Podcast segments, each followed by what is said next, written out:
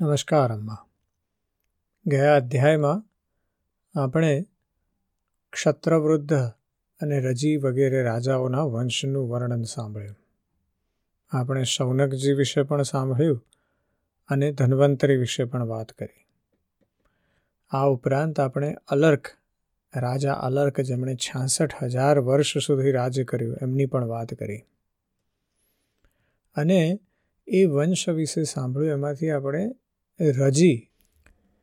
જેમને દેવોએ સ્વર્ગની રક્ષાનું ભારણ આપ્યું હતું અને પછી તો સ્વર્ગ જ સોંપી દીધું, કારણ કે દાનવોથી એટલા ગભરાયેલા હતા. અને રજીએ એમનું રક્ષણ કર્યું, પણ જ્યારે રજીનું મૃત્યુ થયું, ત્યારબાદ એમના પુત્રોએ દેવોને એ રાજ્ય આપ્યું નહીં, પાછું એટલે દેવોએ એમની પર આક્રમણ કરી અને રજીના પુત્રોનો વધ કર્યો. અને ઇન્દ્રએ પાછું સ્વર્ગ મેળવી લીધું. આજે આપણે નહુષના વંશની વાત કરવાની છે. શ્રી સુખદેવજી કહે છે, પરીક્ષિત, જેમ શરીરધારીઓને છ ઇન્દ્રિયો હોય છે, એ જ રીતે નહુષને છ પુત્રો હતા. તેમના નામ હતા યતિ, યયાતિ, સંયાતિ, આયતિ, વિયતિ અને કૃતિ.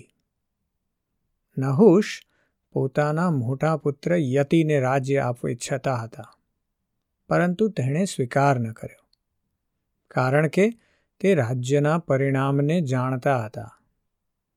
રાજ્ય એક એવી વસ્તુ છે કે જેના દાવપેચ અને વ્યવસ્થા વગેરેમાં ઊંડો ઉતરી જાય છે અને તે પોતાના આત્મ સ્વરૂપને મનુષ્ય જાણી શકતો નથી. જ્યારે ઇન્દ્રપત્ની શચી વગેરે સાથે સહવાસ કરવાની ચેષ્ટા કરવાને કારણે નહુષને બ્રાહ્મણોએ ઇન્દ્રપદથી ભ્રષ્ટ કરી દીધો અને શાપ આપીને તેને અજગર બનાવી દીધો. ત્યારે તેના બીજા પુત્ર યયાતિ રાજા થયા. યયાતિએ પોતાના ચાર નાના ભાઈઓને ચાર દિશાઓમાં નિયુક્ત કરી દીધા અને પોતે શુક્રાચાર્યની પુત્રી દેવયાની અને દૈત્યરાજ વૃષપરવાની પુત્રી શર્મિષ્ઠા સાથે લગ્ન કરીને પૃથ્વીની રક્ષા કરવા લાગ્યા. રાજા પરીક્ષિતે પૂછ્યું, ભગવાન ભગવાન શુક્રાચાર્યજી તો બ્રાહ્મણ હતા અને યયાતિ ક્ષત્રિય. પછી બ્રાહ્મણ કન્યા અને ક્ષત્રિય વરનો પ્રતિલોમ એટલે કે ઉલટો વિવાહ કઈ રીતે થયો? શ્રી સુખદેવજીએ કહ્યું, રાજન દાનવરાજ વૃષપર્વાની એક અભિમાની કન્યા હતી. તેનું નામ હતું શર્મિષ્ઠા. તે એક દિવસ પોતાની ગુરુપુત્રી દેવ્યાની અને બીજી હજારો સખીઓ સાથે રાજધાનીના શ્રેષ્ઠ ઉપવનમાં ફરવા ગઈ. તે ઉપવનમાં સુંદર સુંદર પુષ્પોથી લચી રહેલા પુષ્કળ વૃક્ષો હતા. તે ઉપવનમાં એક બહુ સુંદર સરોવર હતું. સરોવરમાં કમળ ખીલ્યા હતા અને ભ્રમરો ગુંજન કરી રહ્યા હતા. જળાશય પાસે પહોંચીને તે સુંદર કન્યાઓ ઘાટ ઉપર વસ્ત્રો મૂકી પરસ્પર જળ છાંટતી રહીને જળ ક્રીડા કરવા લાગી. તે સમયે ત્યાંથી પાર્વતીજીની સાથે નંદી પર બેઠેલા ભગવાન શંકર ત્યાં આવી ચઢ્યા તેમને જોઈને બધી કન્યાઓ શરમાઈ ગઈ અને તેમણે જલ્દી જલ્દી સરોવરમાંથી નીકળીને પોતપોતાના વસ્ત્રો પહેરી લીધા. ઉતાવળને લીધે શર્મિષ્ઠાએ અજાણતા દેવયાનીના વસ્ત્રોને પોતાના સમજીને પહેરી લીધા. એટલે દેવયાનીએ ક્રોધ કરતા કહ્યું, અરે જુઓ તો ખરા, આ દાસીએ કેવું અનુચિત કામ કર્યું છે.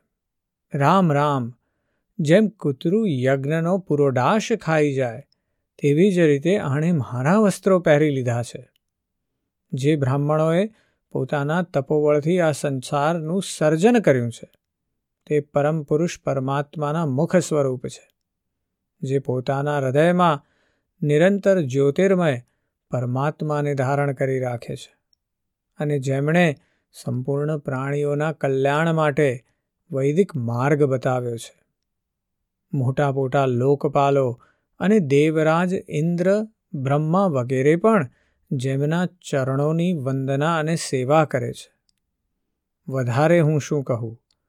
લક્ષ્મીજીના એકમાત્ર આશ્રય પરમ પવિત્ર વિશ્વાત્મા ભગવાન પણ જેમની વંદના અને સ્તુતિ કરે છે, તે બ્રાહ્મણોમાં અમે બધાથી શ્રેષ્ઠ ભૃગુવંશી છીએ. અને આ શર્મિષ્ઠાનો પિતા એક અસુર છે. વળી અમારો શિષ્ય છે.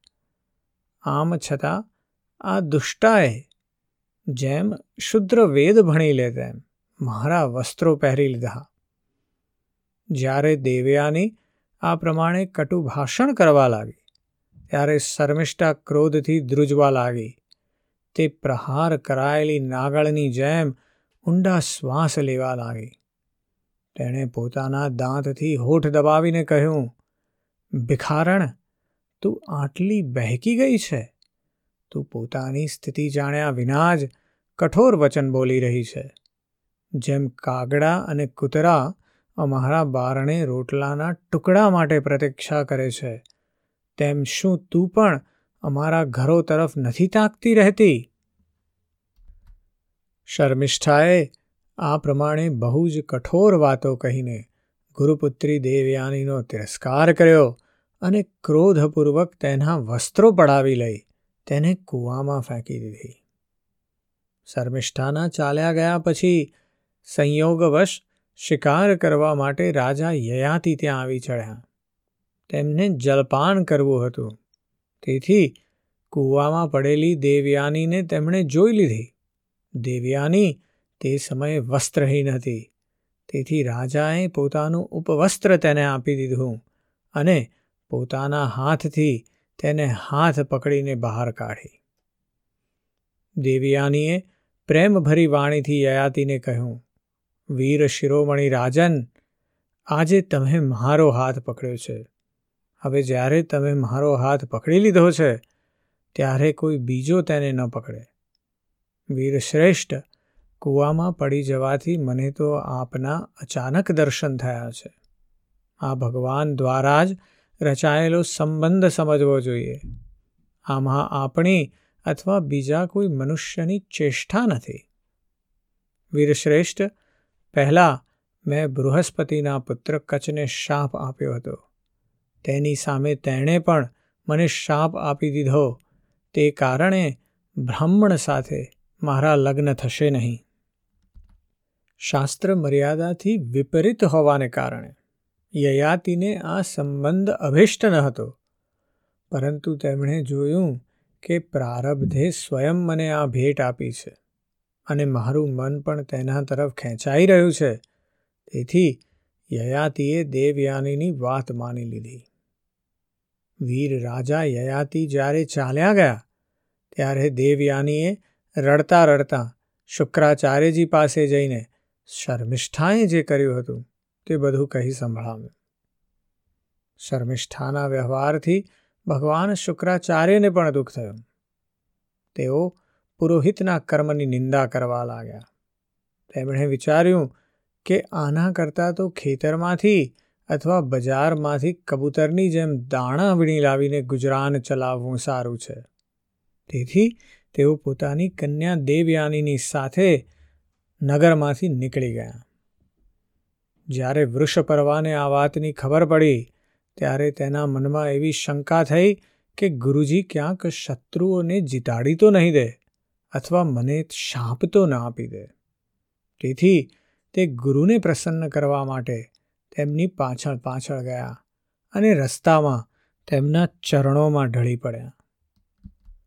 ભગવાન શુક્રાચાર્યજીનો ક્રોધ તો અડધી ક્ષણમાં જ શાંત થઈ ગયો. તેમણે વૃષપર્વાને કહ્યું, રાજન, હું મારી પુત્રી દેવયાનીને છોડી નથી શકતો. તેથી તેની જે ઈચ્છા હોય તે તમે પૂરી કરી દો. પછી મને પાછા ફરવામાં કોઈ આપત્તિ નથી.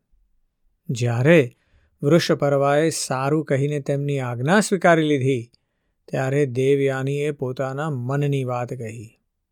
દેવયાનીએ કહ્યું, પિતાજી મને જે કોઈને તમે આપો અને હું જ્યાં પણ જાઉં, ત્યાં શર્મિષ્ઠા તેની સખીઓ સાથે દાસી રૂપે મારી સેવામાં સાથે રહે. શર્મિષ્ઠાએ પોતાના પરિવાર પરનું સંકટ અને તેના કાર્યનું ગૌરવ જોઈને દેવયાનીની વાત સ્વીકારી લીધી. તે પોતાની એક હજાર સખીઓની સાથે દાસીની જેમ દેવયાનીની સેવા કરવા લાગી. શુક્રાચાર્યજીએ દેવયાનીનો વિવાહ રાજા યયાતિ સાથે કરી દીધો અને શર્મિષ્ઠાને દાસીના રૂપમાં આપી તેમને કહી દીધું, રાજન, આ શર્મિષ્ઠાને પોતાની સૈયા પર ક્યારેય આવવા દેશો નહીં. પરીક્ષિત, થોડા વખત પછી દેવયાની પુત્રવતી થઈ ગઈ. તેને પુત્રવતી જોઈને એક દિવસ શર્મિષ્ઠાએ પણ પોતાના ઋતુકાળમાં દેવયાનીના પતિ યયાતિ પાસે એકાંતમાં સહવાસની યાચના કરી. શર્મિષ્ઠાની પુત્ર માટેની પ્રાર્થના ધર્મસંગત છે એવું જાણીને ધર્મજ્ઞ રાજા યયાતિએ શુક્રાચાર્યની વાત યાદ હોવા છતાં પણ એ જ નિશ્ચય કર્યો જે સમયે પ્રારબ્ધ અનુસાર જે થવાનું હશે, થઈને જ રહેશે. દેવયાનીને બે પુત્રો થયા. યદુ અને તુર્વસુ. તથા વૃષપર્વાની પુત્રી શર્મિષ્ઠાને ત્રણ પુત્ર થયા. દ્રુહ્યુ અનુ અને પુરુ. જ્યારે અભિમાની દેવયાનીને એ ખબર પડી કે શર્મિષ્ઠાને પણ મારા પતિ દ્વારા જ ગર્ભ રહ્યો છે, ત્યારે તે ક્રોધથી બેસૂદ બનીને પોતાના પિતાની ઘેર ચાલી ગઈ. કામી યયાતિએ મીઠી મીઠી વાતો, અનુનય વિનય, અરેણ ચરણ દબાવવા વગેરે ચેષ્ટાઓ દ્વારા દેવયાનીને મનાવવાની કોશિશ કરી. તેની પાછળ પાછળ તેઓ ત્યાં સુધી ગયા પણ ખરા, પરંતુ તેને મનાવી ન શક્યા. શુક્રાચાર્યજીએ પણ ક્રોધપૂર્વક યાતિને કહ્યું, તું અત્યંત સ્ત્રીલંપટ, મંદબુદ્ધિવાળો અને જુઠ્ઠો છે. જા, શરીરને કુરૂપ બનાવી દેનારી વૃદ્ધાવસ્થા તને પ્રાપ્ત થઈ જાય. યયાતિએ કહ્યું, બ્રહ્મન, તમારી પુત્રી સાથે વિષય ભોગ ભોગવતા હજી મને તૃપ્તિ થઈ નથી.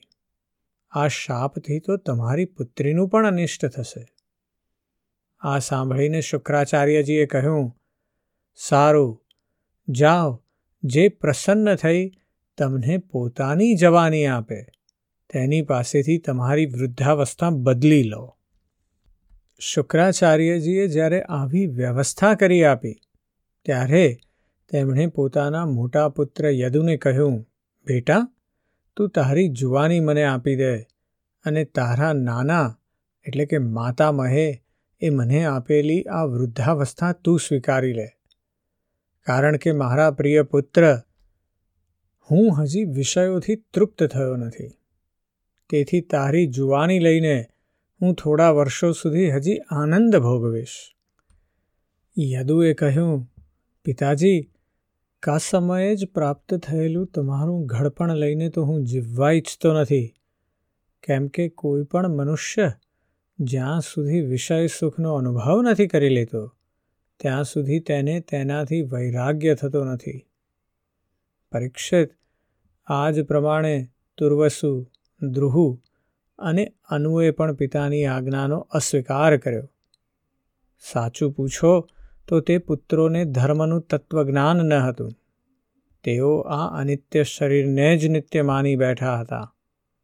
હવે યયાતિએ ઉંમરમાં બધાથી નાના, પરંતુ ગુણમાં મોટા પોતાના પુત્ર પુરુને બોલાવીને પૂછ્યું, બેટા પોતાના મોટાના ભાઈઓની જેમ તારે મારી વાત ટાળવી ન જોઈએ.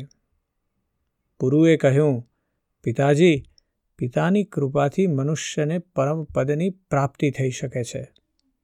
વાસ્તવમાં પુત્રનું શરીર પિતાનું જ આપેલું છે. આવી સ્થિતિમાં એવું કોણ છે જે આ સંસારમાં પિતાના ઉપકારનો બદલો ચૂકવી શકે? ઉત્તમ પુત્ર તો તે જ છે જે પિતાના મનની વાત પિતાના કહ્યા વિના જ માની લે. કહ્યા પછી શ્રદ્ધા સાથે આજ્ઞા પાલન કરનાર પુત્રને મધ્યમ કહે છે. જે આજ્ઞા મળવા છતાં પણ અશ્રદ્ધાથી તેનું પાલન કરે છે.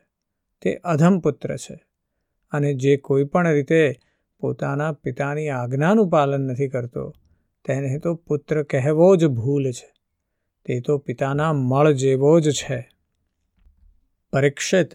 આ પ્રમાણે કહીને પુરુએ બહુ જ પ્રસન્નતાપૂર્વક પિતાની વૃદ્ધાવસ્થા સ્વીકારી લીધી. રાજા યયાતિ પણ તેની જુવાની લઈને પૂર્વવત વિષયોનું સેવન કરવા લાગ્યા.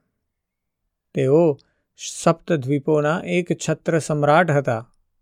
પિતાની જેમ પ્રજાનું સારી રીતે પાલન કરતા હતા. તેમની ઇન્દ્રિયોમાં પૂરી શક્તિ હતી. અને તેઓ યોગ્ય અવસરે પ્રાપ્ત વિષયોનું સેવન કરતા હતા. દેવ્યાની તેમની પ્રિયતમ પત્ની હતી. તે પોતાના પ્રિયતમ યયાતિને પોતાના મન, વાણી, શરીર અને પદાર્થો દ્વારા નિરંતર, વધુને વધુ એકાંતમાં સુખ આપીને પ્રસન્ન કરવા લાગી.